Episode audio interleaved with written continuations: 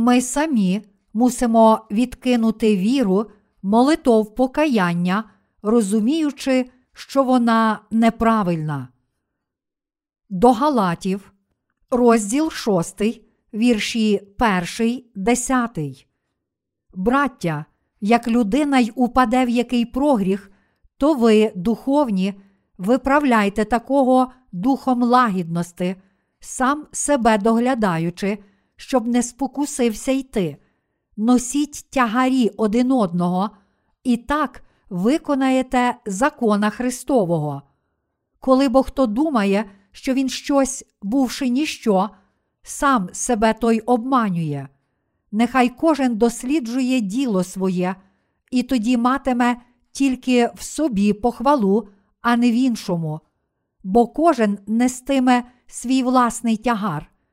А хто слова навчається, нехай ділиться всяким добром із навчаючим.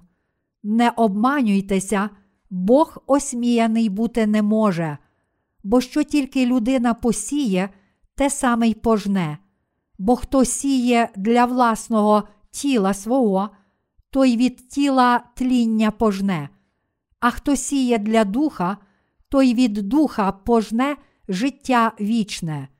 А роблячи добре, не знуджуймося, бо часу свого пожнемо, коли не ослабнемо. Тож тому, поки маємо час, усім робімо добро, а найбільш одновірним. Примітка перекладача у наведеній цитаті ділиться всяким добром, перекладено як бере участь у всьому доброму, у Біблії короля Якова, одному з найбільш авторитетних перекладів Біблії. Дотепер я вже розглянув деякі важливі питання у листі до Галатів, але для того, щоб детальніше розглянути лист до Галатів, мені потрібні ще кілька проповідей. Це тому, що слово листа до Галатів повне духовних наук, котрі потрібно розглянути. Умови, котрі змушували апостола Павла написати лист до Галатів, були наступні. У церквах Галатії були прибічники обрізання, котрі прийшли з юдаїзму, і вони заплутували віру віруючих у дійсне Євангеліє, води та духа. Саме тому апостол Павло сказав: Євангелія, яку я благовістив, вона не від людей, бо я не прийняв ні навчився її від людини, але відкриттям Ісуса Христа. До Галатів, розділ 1, вірші 11, 12. А також він характеризує себе так: апостол, поставлений ні від людей, ані від чоловіка, але від Ісуса Христа й Бога Отця, що з мертвих Його воскресив до Галатів, розділ 1, вірш 1. Апостол Павло пояснює, що ані Євангеліє, котре він мав, ані його апостольство не походило від людини, але від Бога. Павло визнав, що він був розп'ятий з Христом і воскрес із ним. Він сказав, бо ви всі, що в Христа охрестилися, у Христа зодягнулися. До Галатів, розділ 3, вірш 27. Іншими словами, Павло звістив нам, що саме завдяки вірі в Євангеліє води та духа всі люди отримують духовне хрещення, щоб померти з Ісусом Христом і народитися знову для нового життя. Читаючи лист до Галатів, ми повинні пізнати і розуміти ситуацію, в котрій у той час були церкви Галатії, а також усвідомити, що Павло каже про помилкову віру прибічників обрізання. Їхня помилкова віра законницька віра проіснувала до наших часів, і результатом її розвитку є не що інше, як віра, молитов покаяння. Точніше кажучи, християни в наш час вірять, що очищуються від гріхів з допомогою власних молитов покаяння, але Павло пояснив нам, що ця віра також неправильна. Тут ми повинні зрозуміти, що Євангеліє, котре проповідує Павло, це Євангеліє води та духа. Тож кожен, хто хоче зустріти Спасителя Ісуса Христа, повинен спочатку пізнати Євангеліє води та духа і повірити в нього. Тільки коли ми віримо в Євангеліє води та духа, можемо померти з Ісусом Христом і воскреснути до життя з Ним. А ті, котрі вірять у Євангеліє води та духа, можуть жити життям віри відповідно до цього Євангелія завдяки їхній дійсній вірі. Пояснюючи і проповідуючи про лист до Галатів, я ще раз пригадав, як ми, віруючи в Євангеліє води та духа, отримали від Бога такі величезні духовні благословення. Крім того, лист до Галатів є словом правди, котра показує нам помилковість віри сьогоднішніх християн, котрі твердять, що змивають свої гріхи з допомогою власних молитов покаяння.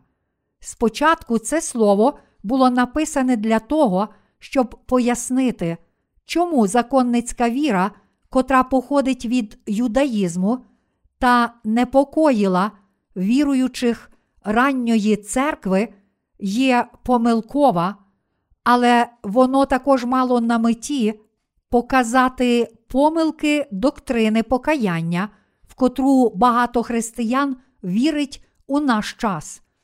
Для нас надзвичайно важливим і вагомим служінням є з одного боку проповідування віри в Євангеліє води та духа, та з іншого боку, викрити помилкову віру людей. Якби Бог не написав листа до Галатів, то сьогодні було б неможливо зрозуміти, чому молитви покаяння є такою помилковою доктриною.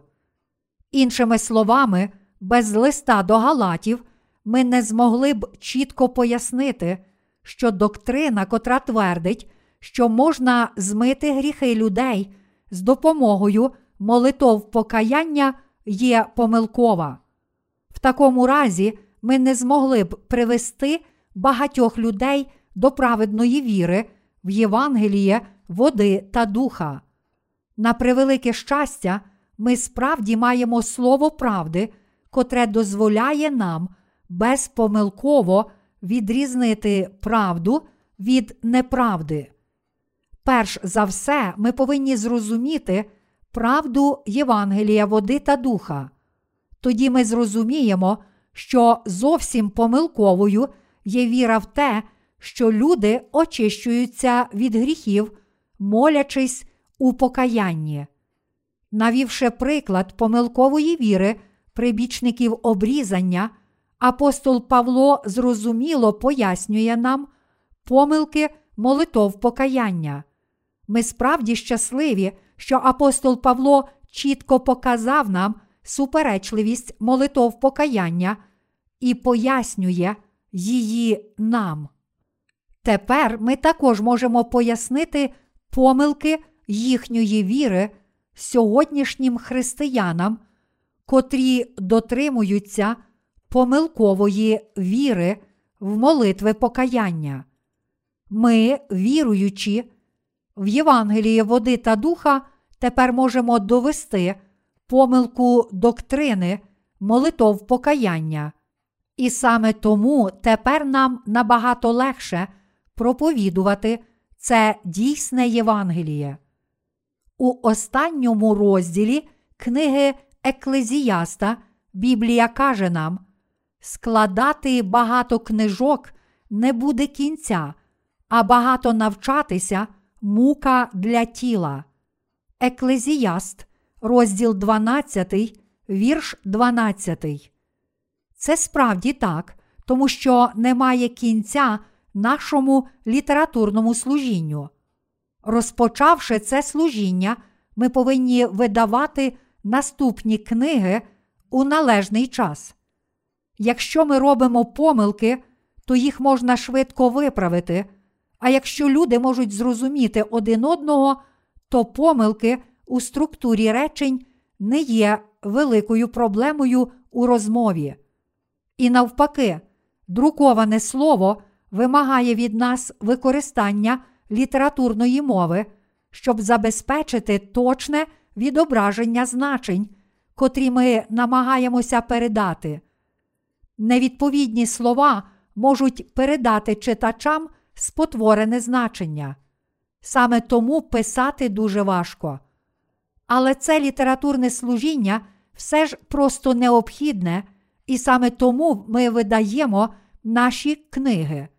Я впевнений, що літературне служіння є найефективнішим засобом проповідування Євангелія, води та духа.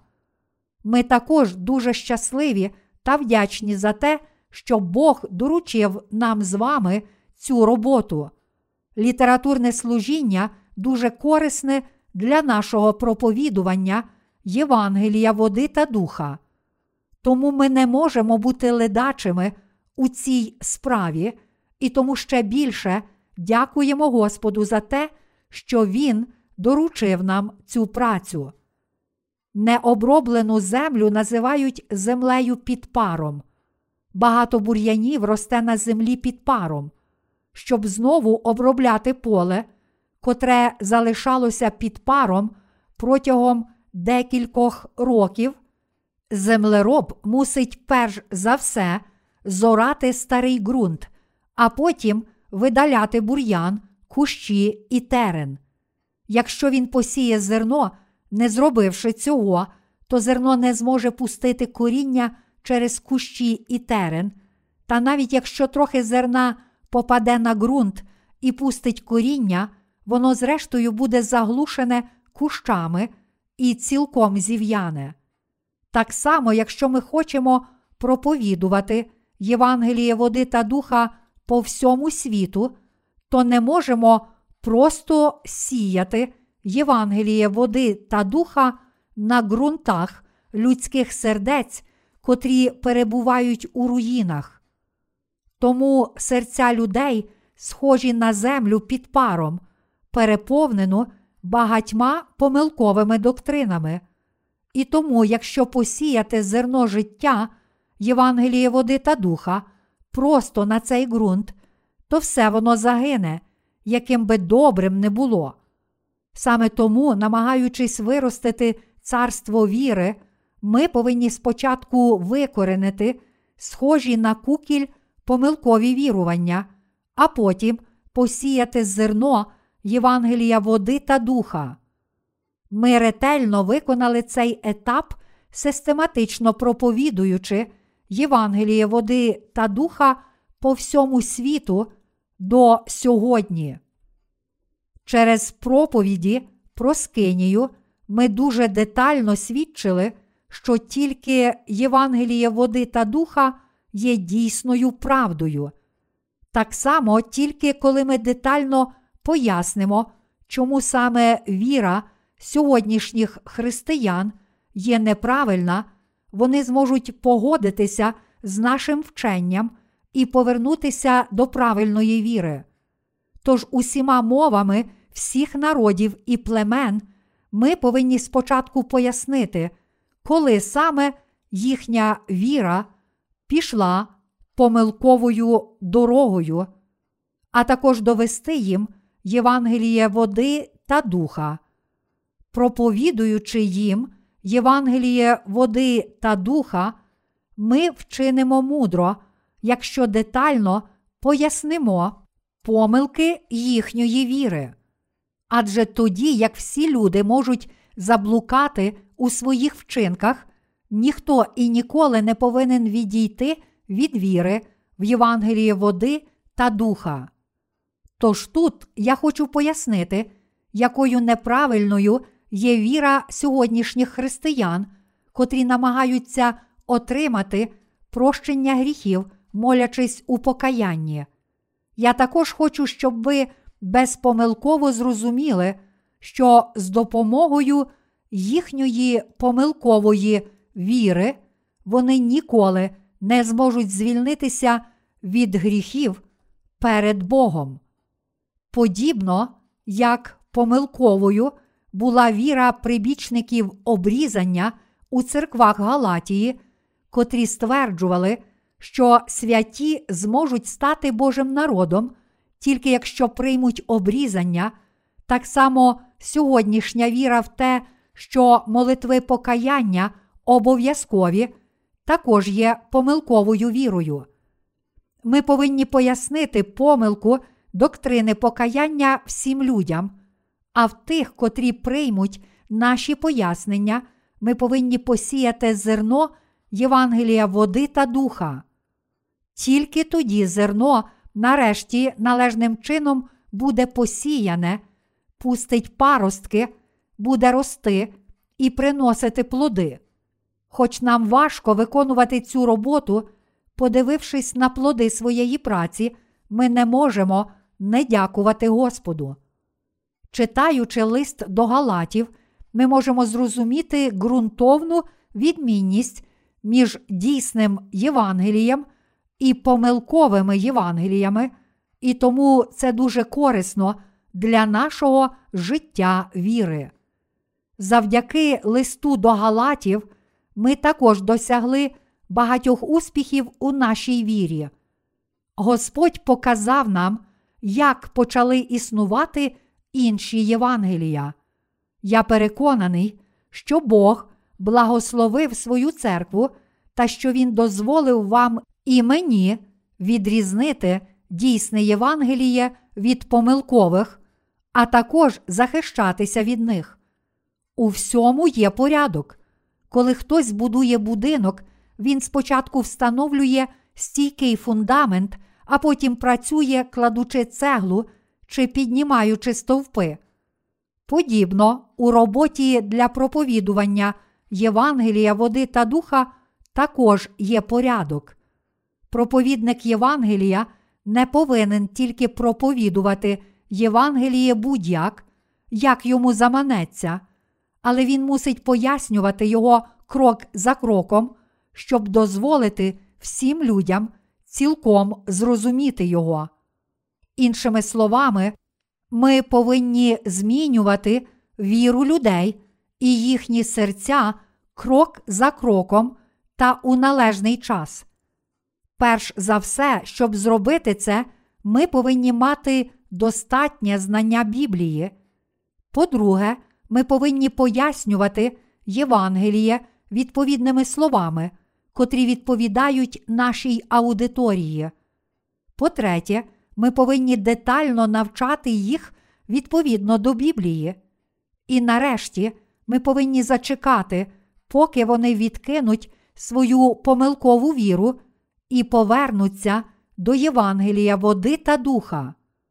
А з тими, котрі таким чином повернуться до Євангелія води та духа, ми повинні поєднати свої серця, щоб ділитися своєю спільною вірою в правду з ще більшою кількістю людей та щоб належним чином вести їх.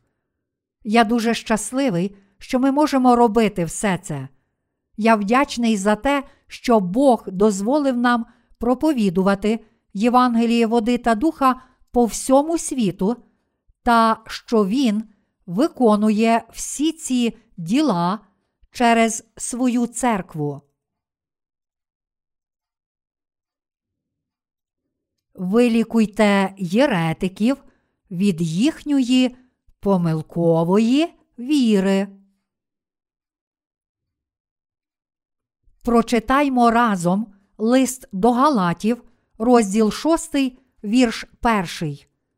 Браття, як людина й упаде в який прогріх, то ви, духовні, виправляйте такого, духом лагідності, сам себе доглядаючи, щоб не спокусився йти. Тут апостол Павло завершує свій лист, безпомилково викривши помилкову віру прибічників обрізання. Зараз Павло закінчує свій лист словами застереження, ще раз зверненого до святих. Тут завершальні слова Павла все ще звернені до прибічників обрізання. Саме тому він сказав: Браття, як людина й упаде в який прогріх, то ви, духовні, виправляйте такого духом лагідності.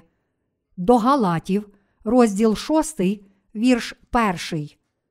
Маючи справу з тими, котрі впали в помилкові вірування, замість того, щоб прагнути вигнати їх усіх, ми також повинні показати їм їхні помилки, навчити їх правди і переконати їх повірити належним чином. Павло сказав, сам себе доглядаючи, щоб не спокусився йти. Він сказав це, тому що кожен з нас може заблукати. Насправді, якби Бог не навчав свого слова через свою церкву, то віра всіх людей могла б заблукати. Недоліки святого самі по собі насправді не можуть бути проблемою, тому що всі вони були вирішені Господом Ісусом. Найбільшою провиною перед Богом є викривлення Його слова і проповідування помилкових вірувань. Насправді, якщо хтось тлумачить Слово Боже, не розуміючи Євангелія води та духа, то він може додати власні думки до Божого Слова і перекрутити його на основі свого помилкового знання. Саме тому християни-грішники схильні помилково навчати про слово. Цього було б більш ніж достатньо, щоб викривити Євангеліє води та духа. Проте Бог не хотів залишити таких людей у спокої, тому, покликавши людей віри в Євангеліє води та духа і призначивши їх своїми слугами у своїй церкві, зараз Бог охороняє Євангеліє правди від неправди. Саме так Бог дбає про те, щоб його церква йшла духовно правильною дорогою і надихає її належним чином проповідувати Євангеліє води та духа всім людям. Як сказав апостол Павло, носіть тягарі один одного, і так виконаєте закона Христового. До Галатів, розділ 6, вірш 2, ми повинні носити тягарі один одного. Якщо ми зробили щось не так, то мусимо виправляти один одного, а також виконати закон Христа, поєднавшись один з одним. Для цього ми повинні мати правдиву спільність віри в Євангеліє води та духа. Ми повинні допомогти багатьом душам спастися від гріхів, а ці душі, в свою чергу, повинні проповідувати Євангеліє ще більшій кількості людей, щоб усі люди в цьому світі могли спастися. Коли Павло сказав нам носити тягарі один одного, він мав на увазі, що ми повинні носити тягарі один одного в служінні Євангелію. Іншими словами, він сказав нам допомагати один одному належним чином вести святих, щоб ми могли дозволити багатьом людям отримати прощення гріхів і уникнути розбіжностей у Божій церкві. Апостол Павло сказав у листі до Галатів, розділ 6, вірш 3. Коли бо хто думає, що він щось, бувши ніщо, сам себе той обманює. Іншими словами, якщо хтось думає, що цілком дозрів духовно, коли насправді не досягнув нічого в духовній вірі, тоді він обманює себе. Під час періоду ранньої церкви те переконання, що люди можуть у якийсь спосіб стати Божим народом, прийнявши обрізання від прибічників обрізання, було цілковитою нісенітницею. Апостол Павло чітко сказав: бо ви всі, хто в Христа охрестилися, у Христа зодягнулися. До Галатів, розділ 3, вірш 27. У порівнянні з вірою Павла, віра прибічників тілесного обрізання справді була нічого не варта. Віру Авраама Бог схвалив також зовсім не тому, що він прийняв тілесне обрізання. Це сталося завдяки його вірі, як написано, і увірував Авраам Господеві, а він залічив йому те в праведність. Буття, розділ 15, вірш 6. Коли ми віримо в Слово Божого Євангелія, отримуємо чітке свідчення того, що ми стали Божим народом, і це є не що інше, як духовне обрізання. Те, що Бог наказав Аврааму прийняти обрізання, можна тлумачити як тілесне обрізання, але насправді Бог сказав йому про духовне обрізання. Прийняти духовне обрізання означає відкинути гріхи своїх сердець завдяки вірі в дане Ісусом Христом, Євангеліє води та духа. Ось дійсна віра духовного обрізання. Тож ми повинні зрозуміти, що те покарання, окрім віри, в Євангеліє води та духа, нам слід прийняти тілесне обрізання, щоб стати Божим народом, є викривленою вірою, та що загально прийнята в наш час віра в те, що прощення гріхів можна отримати, молячись у покаянні, також є неправильна. Тож, якщо ви думаєте, що стали праведними, тоді як насправді не стали взагалі нічим, то вже зараз мусите ще раз щиро прийняти Євангеліє води та духа і цілком народитися знову завдяки цьому правдивому Євангелію. Завдяки вірі в хрещення Ісуса від Івана Хрестителя, ви повинні передати всі свої гріхи Ісусу Христу і воскреснути з Ним. Завдяки вірі, всі ми повинні померти з Ісусом Христом та воскреснути, щоб справді стати Божим народом. Сьогоднішні християни помилково думають, що вони спаслися з допомогою віри тільки в кров Ісуса Христа на Христі, а також вірять, що гріхи, вчинені ними після того, як вони отримали спасіння, можуть бути прощені, коли вони моляться у покаянні. Це є величезна проблема. Чи їхні гріхи справді зникають тільки тому, що вони моляться в покаянні? Їхнє сумління може відповісти тільки ні. Але незважаючи на це, вони ще у це вірять. А це самообман, помилкова віра. Зараз вони повинні відкинути такі вірування. Така віра не зробить їх праведними. Віру, котра покладається тільки на дорогоцінну кров на Христі, неминуче супроводжує помилкова доктрина покаяння, котре стверджує, що потрібно очиститися від гріхів, молячись у покаянні. Адже якщо людина вірить тільки в дорогоцінну кров Ісуса, то вона не має жодного іншого вибору, окрім як намагатися самостійно змити свої гріхи. Але все це марно, тому що вона не може зрозуміти сили хрещення Ісуса, котрий забрав усі її гріхи, і тому ніколи не покладе їх на Ісуса. Якщо ви не можете повірити, що ваші гріхи перейшли на Ісуса, коли Він прийняв хрещення від Івана Хрестителя, то ніколи не зможете отримати прощення гріхів. Ви будете змушені щодня молитися в покаянні, намагаючись змити свої гріхи. Крім того, ви також почнете вірити в помилкову доктрину поступового освячення, котра каже, що кожна людина освячується день за днем і цілком змінюється в хвилини смерті.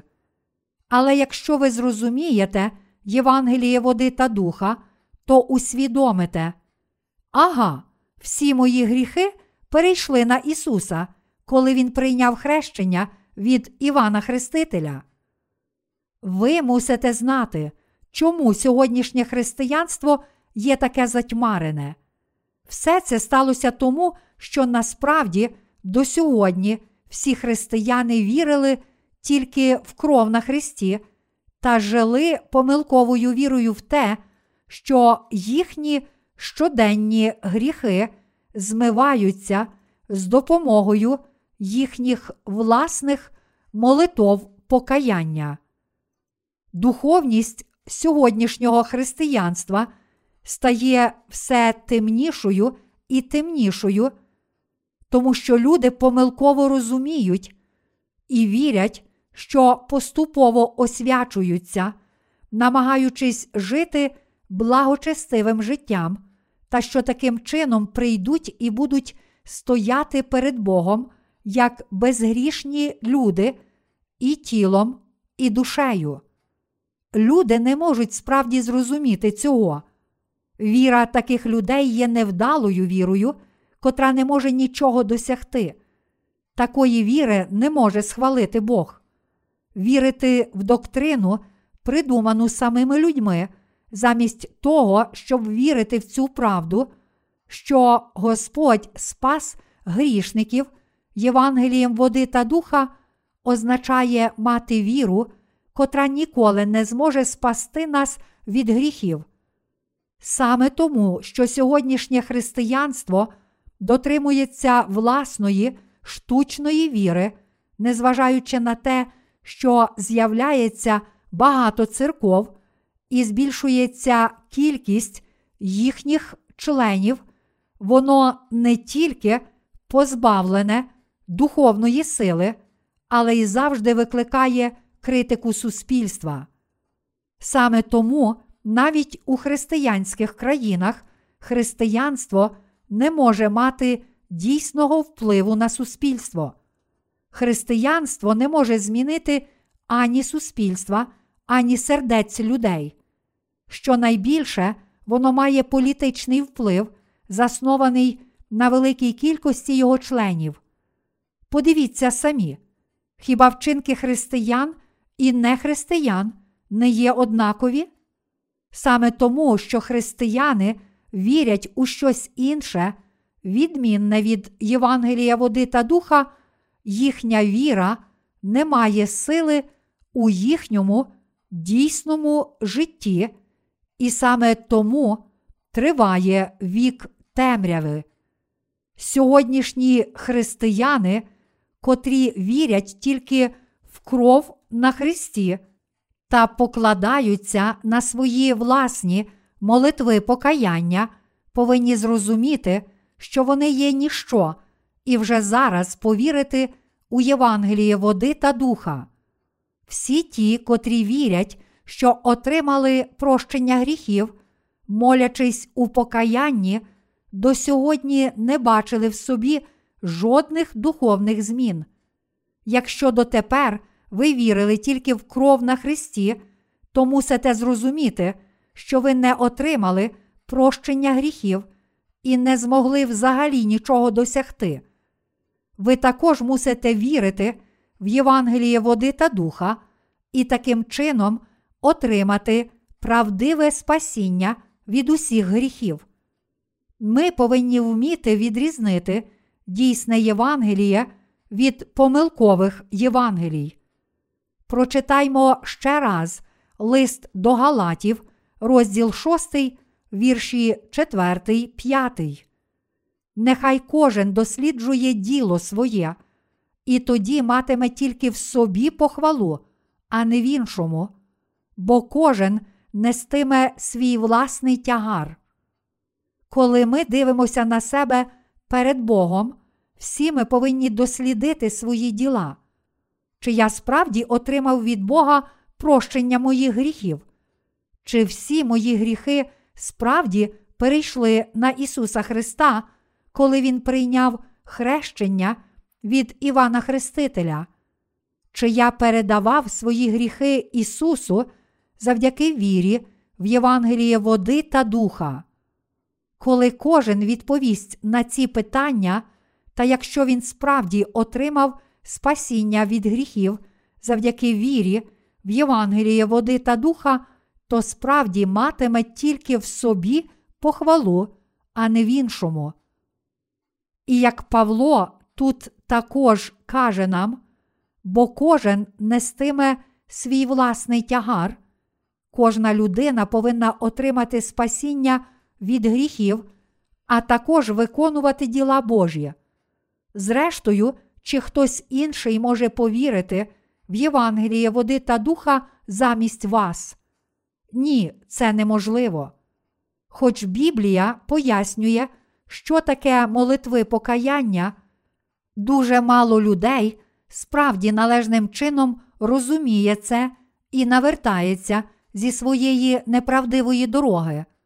Якщо хтось знає, що не може звільнитися від гріхів власними молитвами покаяння, але, незважаючи на це, не відкидає своєї недоречної віри в молитви покаяння, то він до кінця залишиться нездатним отримати прощення гріхів, тому що не розуміє правди Євангелія води та духа.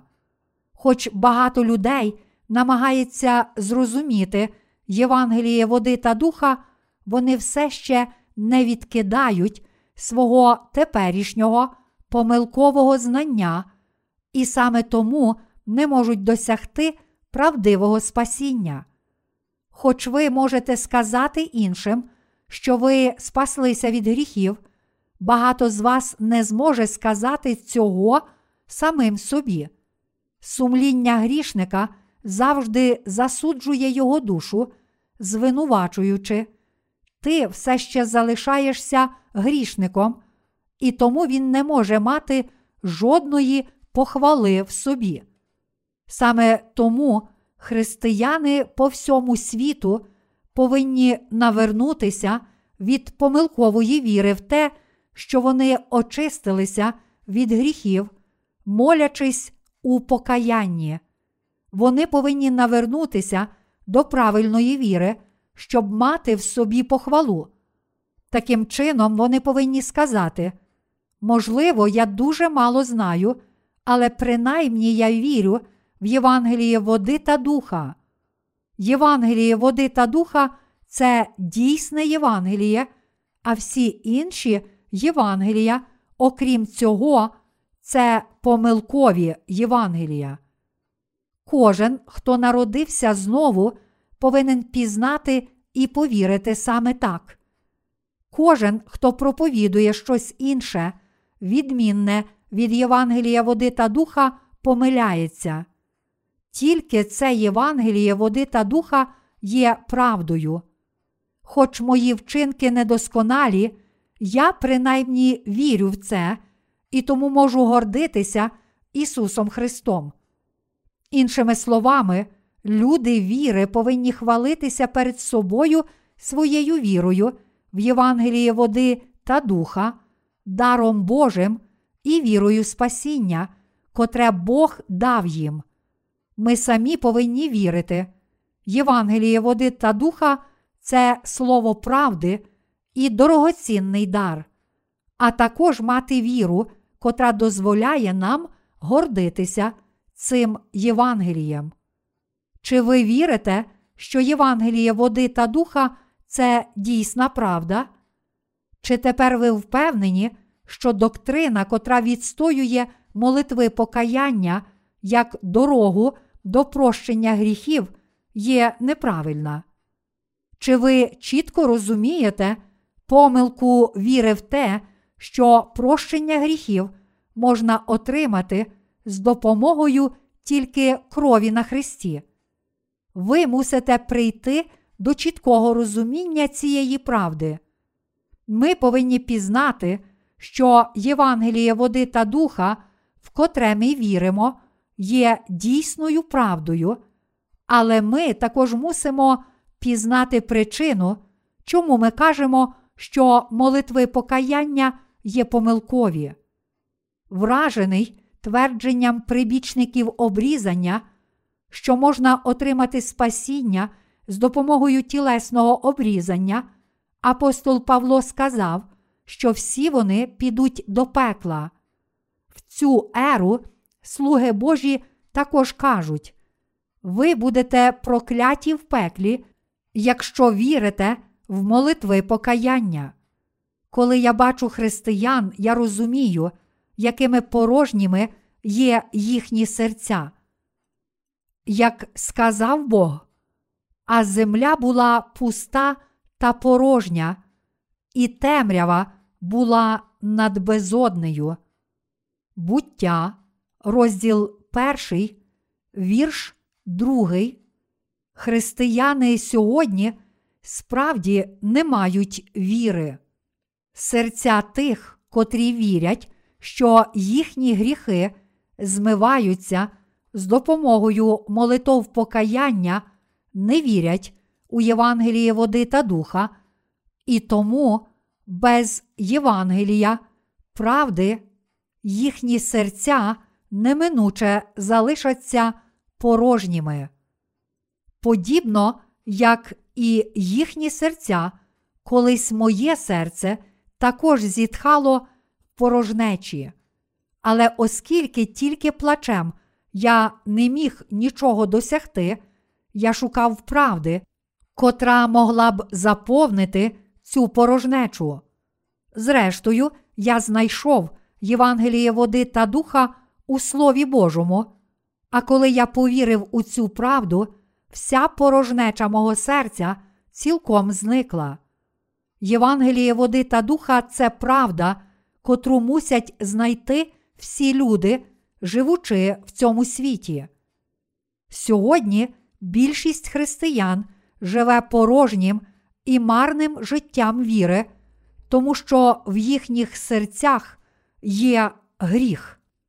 Не так давно проживав талановитий співак Євангелія.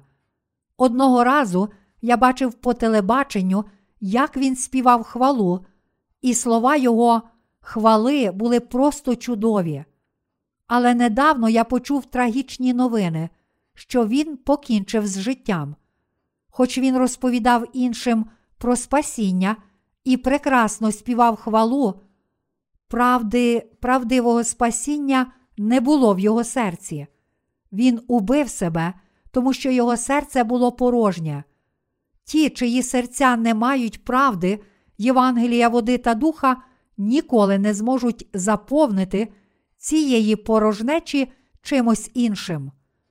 У своїх серцях всі ми повинні вірити, що Ісус Христос є нашим Спасителем, котрий прийшов у Євангелії води та духа. Ми повинні вірити, що тільки Євангеліє води та духа є правдою правдивого спасіння, котре Господь дав усім нам. Тож ми повинні мати знання Євангелія води та духа, а також вірити в це дійсне Євангеліє. Погляньте, сьогоднішня віра тільки в кров на Христі, зрештою відкидає правду хрещення, котре Ісус прийняв від Івана Хрестителя. Хіба доктрина покаяння, в котру сьогодні вірять люди, не походить від цієї віри тільки в кров на Христі? Крім того, хіба доктрина поступового освячення також не походить від віри тільки в кров на Христі? Чи можемо ми знайти належну віру у серцях тих, котрі вірять тільки в кров на Христі. У їхніх серцях ми можемо знайти іншу безглузду доктрину, а саме доктрину безумовного обрання. Багато теологів і пасторів віддано дотримуються так званої доктрини безумовного обрання Кальвіна, котра стверджує, що Бог безумовно вибрав деяких людей, тоді як не вибрав інших. Чи така доктрина має сенс? Чи Бог є такий несправедливий? Якщо ви неправильно застебнете перший гудзик, то всі інші гудзики також застебнуться неправильно. Ви мусите зрозуміти, що якщо тільки вірити в Ісуса, не знаючи помилок сьогоднішніх християнських доктрин, то ваша віра потоне у незнанні, і ви проживете цілком даремне життя віри, а зрештою будете вкинуті в пекло. Мартін Лютер поклав початок реформації, гостро критикуючи твердження католицької церкви, що люди можуть очиститися від гріхів, якщо будуть купувати індульгенції. Але насправді Лютер вказав тільки на деякі помилки церкви, до котрої він належав у той час, але не відстоював Євангелія води та духа.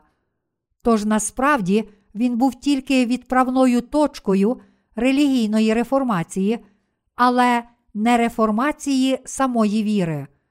Якби він зрозумів, що Євангеліє води та духа це правда, і якби розпочав реформацію віри в її дійсному сенсі, то християнство не залишилося б лише однією з релігій світу, якою воно є зараз.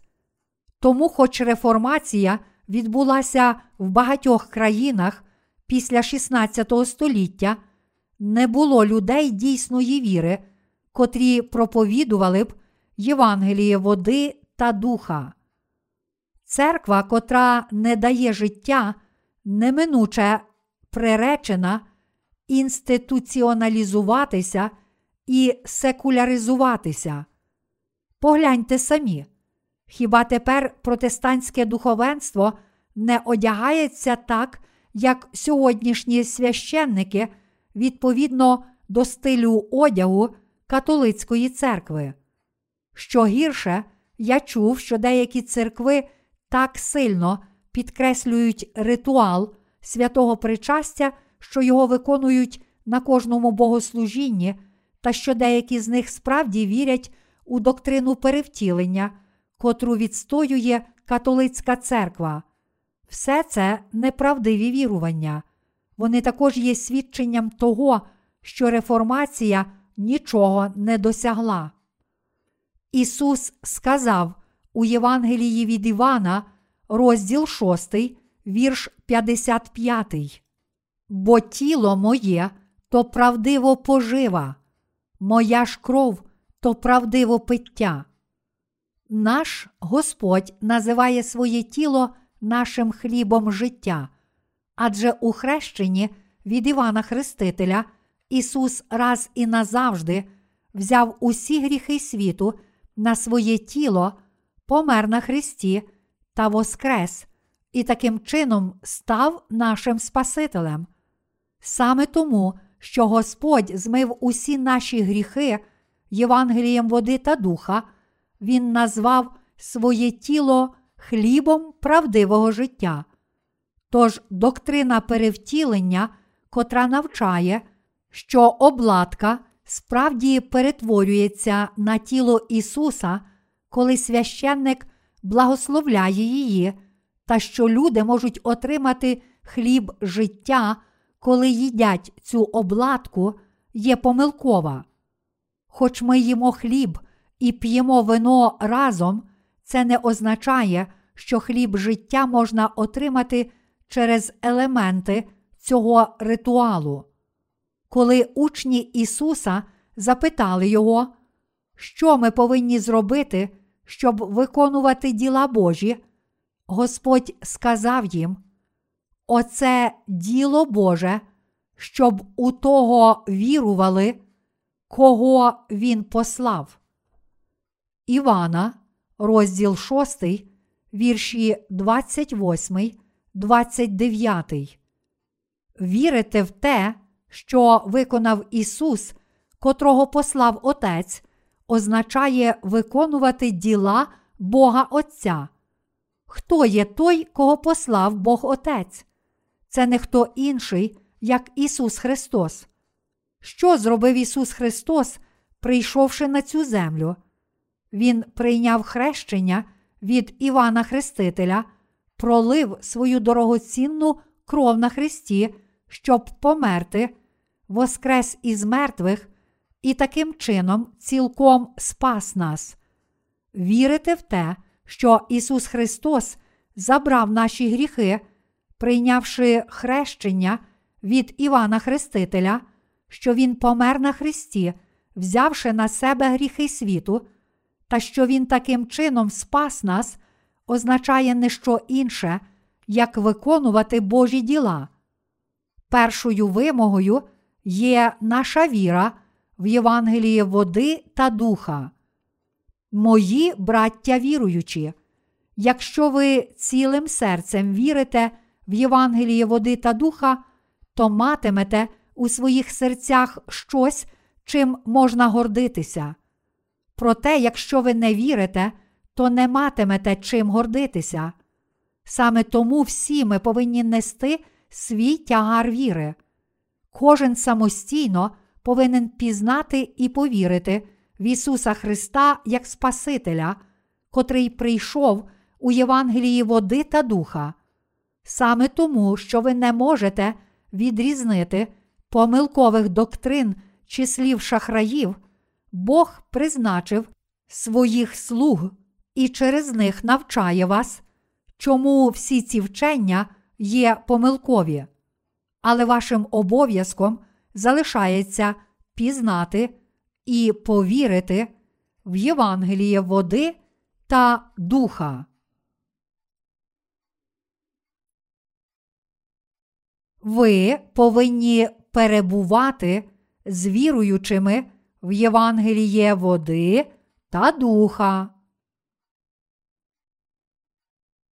У листі до Галатів, розділ 6, вірш 6, апостол Павло сказав наступне: А хто слова навчається, нехай ділиться всяким добром і навчаючим. Примітка перекладача. У наведеній цитаті ділиться всяким добром, перекладено як бере участь у всьому доброму у Біблії короля Якова, одному з найбільш авторитетних перекладів Біблії. Коли ті, котрі навчають Слова Божого, вірять у Євангеліє води та духа і проповідують вам це Євангеліє, ви також повинні поєднати свої серця з тими, котрі вас ведуть. Якщо ті, котрі навчаються, не йдуть за вірою своїх духовних батьків, котрі їх навчають, то вони не можуть брати участі у всьому доброму. Насправді, ми не можемо стати Божими дітьми, прийнявши тілесне обрізання. Святі Галатії мусили відкинути свою віру в таку помилкову доктрину. Ви також мусите зрозуміти, отже, віра в те, що прощення гріхів можна отримати з допомогою молитов покаяння, це неправильна віра. А у своїх серцях ви повинні міцно триматися Євангелія води та духа і вірити в нього. Якщо ви кажете, але я так не думаю, і відкидаєте дану Богом правду, то будете вкинуті у вогонь пекла. Небо і пекло залежать від вашого вибору. Ми повинні визнати, що Бог призначив своїх слуг у церкві і з вірою йти за ними. Дійсний духовний провідник це той, хто проповідує Євангеліє води та духа, але той, хто не проповідує цього Євангелія, насправді лише заробляє гроші. Я закликаю вас усіх зрозуміти, що духовні провідники, котрі проповідують Євангеліє води та духа, це слуги Божі, призначені самим Богом. Чи ви вірите в це? Яким би недосконалим я не був, сам Бог покликав мене стояти перед вами. Я виконую Його волю не тому, що я мудрий, але тому, що Бог дав мені Євангеліє води та духа раніше, ніж вам. І сам Бог поставив мене лідером, щоб проповідувати Його Слово. Якщо я вірю в Євангеліє води та духа і проповідую Його, то ви повинні прийняти мене як свого духовного провідника і довіряти мені. А коли, вірячи у Євангеліє води та духа і проповідуючи вам, я кажу, молитви покаяння є помилкові, ви мусите відкинути їх, то вам слід зрозуміти і повірити в це. Ось справді праведна віра. Апостол Павло, духовний провідник ранньої церкви, проповідував Євангеліє води та духа, але деякі люди відкинули його вчення, стверджуючи, що можуть стати Божим народом, якщо приймуть тілесне обрізання. Чи справді їхня віра була правильна? Ні. Павло дорікав таким людям за їхню помилку. Апостол Павло сказав: А хто слова навчається, нехай ділиться всяким добром із навчаючим. Яке ж є це добро, котре мають ті, котрі навчають слова? Вони мають вірити в Євангеліє води та духа, відкидати помилкові доктрини і виконувати Божу волю, незважаючи на недоліки. Ми повинні разом брати участь у цих ділах, тоді як нам, очевидно, не слід брати участі у лихих ділах, котрі мають церковні лідери, ми повинні брати участь у всьому доброму. Це справді очевидно, та все ж багато людей не може цього зробити. Багато людей вірить самостійно, замість наслідувати свого духовного провідника в Божій церкві. Але чи у такий спосіб віра росте? Ні, вона не росте. Чому учні йдуть до школи? Якщо учень хоче вчитися самостійно, не слухаючи свого вчителя, то чи є сенс ходити до школи? Йому було б краще просто піти до бібліотеки і навчатися самостійно. Але вчителі існують, щоб ті, котрі навчилися раніше, вели учнів як їхні наставники. Коли учня веде вчитель, він може легше зрозуміти, а навчившись один раз, відтоді він може робити це самостійно. Подібно як у школі необхідні вчителі, так у Божій церкві необхідні слуги Божі. Без таких духовних провідників прийде духовна смерть. Без духовних провідників прихожани будуть духовно обмануті і використані схожими на вовків фальшивими пророками. У них відберуть усе, що вони мають, як у тілі, так і в дусі. Тож нам корисно перебувати в Божій церкві разом з тими, котрі навчають Його слова. Як у дорослій групі, так і в недільній школі, на жіночих зібраннях та на зборах молоді повинен бути лідер, щоб вести їх. Кожна церква також повинна мати духовного провідника. Адже без духовного провідника стадо миттю загине. Добре, що ми маємо державу і уряд. Подумайте про те, що трапилося б за анархії.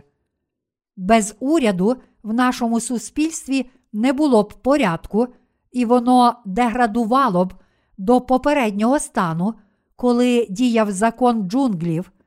Саме тому Платон сказав, що навіть поганий уряд кращий, ніж ніякий. В країні є народ, і повинен бути лідер, щоб вести цей народ. Подібно як президент або прем'єр-міністр повинні виконувати обов'язки своєї посади, підтримувати громадський порядок і забезпечувати добробут свого народу, так само Божа церква мусить мати духовного провідника, щоб він підтримав її духовний порядок. Якщо члени Божої церкви не визнають своїх духовних провідників, котрі ведуть і захищають їх, то вони нічим не відрізняються від духовних сиріт. Боже благословення не може бути дароване таким людям. Я кажу це не для того, щоб нагадати вам про свій статус, тобто, що я є вашим лідером, але пояснюю простий принцип віри, що стосується життя віри в Божій церкві, хоч ви мусите мати Бога у серці, повинен також бути лідер, призначений Богом для того, щоб ваша віра росла. Я можу впевнено сказати, що без духовного провідника ваших сердець ваша віра ніколи не буде рости. Мої браття віруючі, чи вам важко довіряти духовним провідникам Божої церкви? Чи ви думаєте про те, щоб одного дня скинути їх, щоб зайняти їхню посаду? У моїй країні, в Південній Кореї, опозиційна партія не хотіла погодитися з результатами останніх президентських виборів. А оскільки вона завжди планувала скинути президента, минулого року вона скористалася з нестабільної ситуації і, зрештою, спричинила безпрецедентну конституційну кризу, голосуючи за імпічмент президента. Також і в Божій церкві, якщо ви не можете визнати своїх духовних провідників, то обов'язково колись організуєте змову, щоб скинути їх, щоб зайняти їхню посаду. Такі думки протистоять Богу. У сьогоднішньому уривку зі святого письма написано, що ті, котрі навчаються, повинні брати участь у всьому доброму з тими, котрі навчають. Тут Господь сказав нам брати участь у всьому доброму, а не в поганих речах. Якими є ці добрі речі, котрі має лідер? Перш за все, віра в Євангеліє води та духа це добра річ. Що трапилося б, якби я, вірячи в Євангеліє води та духа, вірив також у щось інше? ви неминуче почали б вірити так, як я. Саме тому апостол Павло сказав, що він вважав за сміття всю світську філософію і знання, котре він здобув у світі, перш ніж народитися знову. До Филип'ян, розділ 3, вірш 8. Подібно, коли християни, котрі вірили неправильно, пізнають правду і вірять у Євангеліє води та духа, вони також повинні відкинути всі доктрини християнства як сміття. Якщо ви визнаєте і довіряєте мені як своєму лідеру, котрий вірить і проповідує Євангеліє води та духа, то будете благословенні. ви берете участь у всьому доброму з тим, хто навчає Євангелія води та духа. З іншого боку, якщо ви не вірите в Євангеліє води та духа, не довіряєте своєму духовному провіднику та зневажаєте його, то ви не можете брати участі у всіх добрих ділах. Апостол Павло сказав у листі до Галатів, розділ 6, вірш 7. Не обманюйтеся, Бог осміяний бути не може, бо що тільки людина посіє, те саме й пожне. Мої браття віруючі, ви не повинні обманювати свою власну віру. Ви мусите дослідити її, щоб побачити, чи ви справді вірите у Євангеліє води та духа, чи натомість вірите в якесь інше Євангеліє, та щоб дізнатися, чи вас не обманюють. Тут Павло каже, що Бога не слід осміювати. Це означає, що Бог не є кимось, кого можна зневажати. Бог каже: якщо ви вірите в Євангеліє води та духа, то ви спаслися, і тоді ви є моїми дітьми. Якщо ви вірите в Євангеліє води та духа і кажете Богу, Отче, то Бог прийме вас як своїх дітей, кажучи, так, я ваш Отець. І навпаки, якщо хтось каже, Боже, мій Отче, тоді як він не вірить у Євангеліє води та духа, тоді Бог скаже, чи ти насміхаєшся з мене? Ти взиваєш моє ім'я надаремно. Саме тому апостол Павло сказав: Не обманюйтеся, Бог осміяний бути не може. Бога справді не можна висміювати. Далі у листі до Галатів, розділ 6, вірш 8, Павло каже: Бо хто сіє для власного тіла свого, той від тіла тління пожне, а хто сіє для духа, той від духа пожне життя вічне. Що ж ми сіємо? Ми повинні сіяти віру. Яку віру ми повинні сіяти? Ми повинні сіяти віру в Євангеліє води та духа. З іншого боку, це також означає, що ми не повинні сіяти придуманих людьми доктрин у своїх серцях. Тут Біблія пояснює нам, що ті, котрі вірять у дане Богом Євангеліє води та духа, пожинають вічне життя, тоді як ті, котрі сіють щось інше для своєї плоті, пожинають тління. А тепер апостол Павло закликає прибічників обрізання не обманювати себе. Чи ви вірите, що станете Божим народом, якщо приймете обрізання? Це неправда, і тому Бог каже тим, котрі вірять у власні молитви покаяння, щоб вони не обманювали себе. Гріх не зникає тільки тому, що людина молиться в покаянні. Християни думають, що кожен, хто не молиться в покаянні, є єретиком, але самі вони знають краще, ніж будь-хто інший, що їхні гріхи не зникають незалежно від того, як палко вони моляться в покаянні.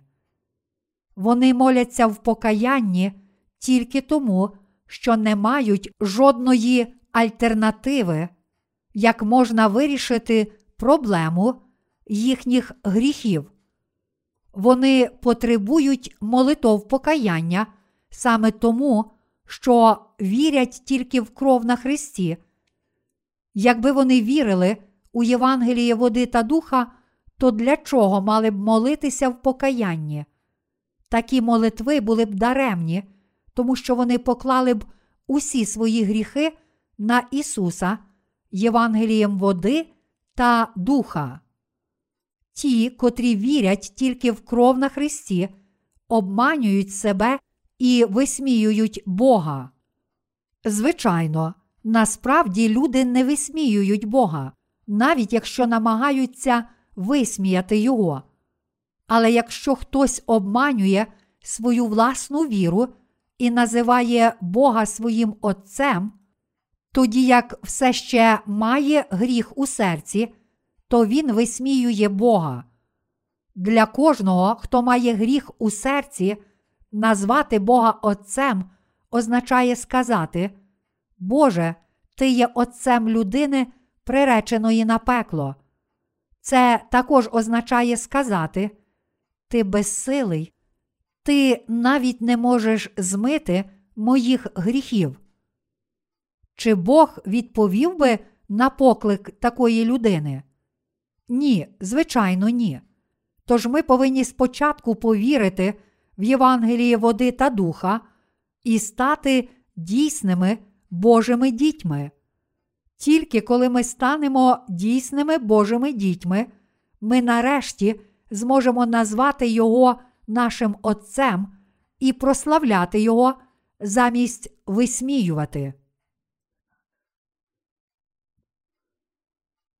Кожен пожинає те, що посіяв. Якщо людина вірить у Євангеліє води та духа, то вона здобуде спасіння, досягне вічного життя, стане Божою дитиною і отримає Його рясні благословення. І навпаки, якщо вона вірить тільки в кров на Христі, замість Євангелія правди і молиться в покаянні, то вона буде проклята, приречена на смерть і пекло. Кожен пожинає те, що сіє. То що ж ми повинні сіяти? Ми повинні вірити разом із слугами Божими саме так, як вони вірять і проповідують Слово Боже. Тільки тоді ми зможемо отримати ті ж самі благословення. У листі до Галатів, розділ 6, вірші 9, 10, апостол Павло сказав: А роблячи добре, не знуджуймося, бо часу свого пожнемо, коли не ослабнемо. Тож тому, поки маємо час, усім робімо добро а найбільш одновірним. Мої браття віруючі, якщо ми виконуємо місію Євангелія у єдності віри, то безліч людей буде врятовано. Коли ми думаємо про те, як багато людей по всьому світу почне вірити в Євангеліє води та духа, ми стаємо справді невтомними ми також повинні добре ставитися до людей віри. Ті, котрі відкидають Євангеліє, обманюють Бога і себе самих та відстоюють помилкові доктрини, не належать до тих, до кого ми повинні ставитися з добротою, але ми мусимо цінувати саме тих, котрі віддано йдуть за Господом. Тож всі ми разом служімо Господу, корячись духовному порядку, встановленому Богом, та наслідуючи наших духовних провідників і попередників віри.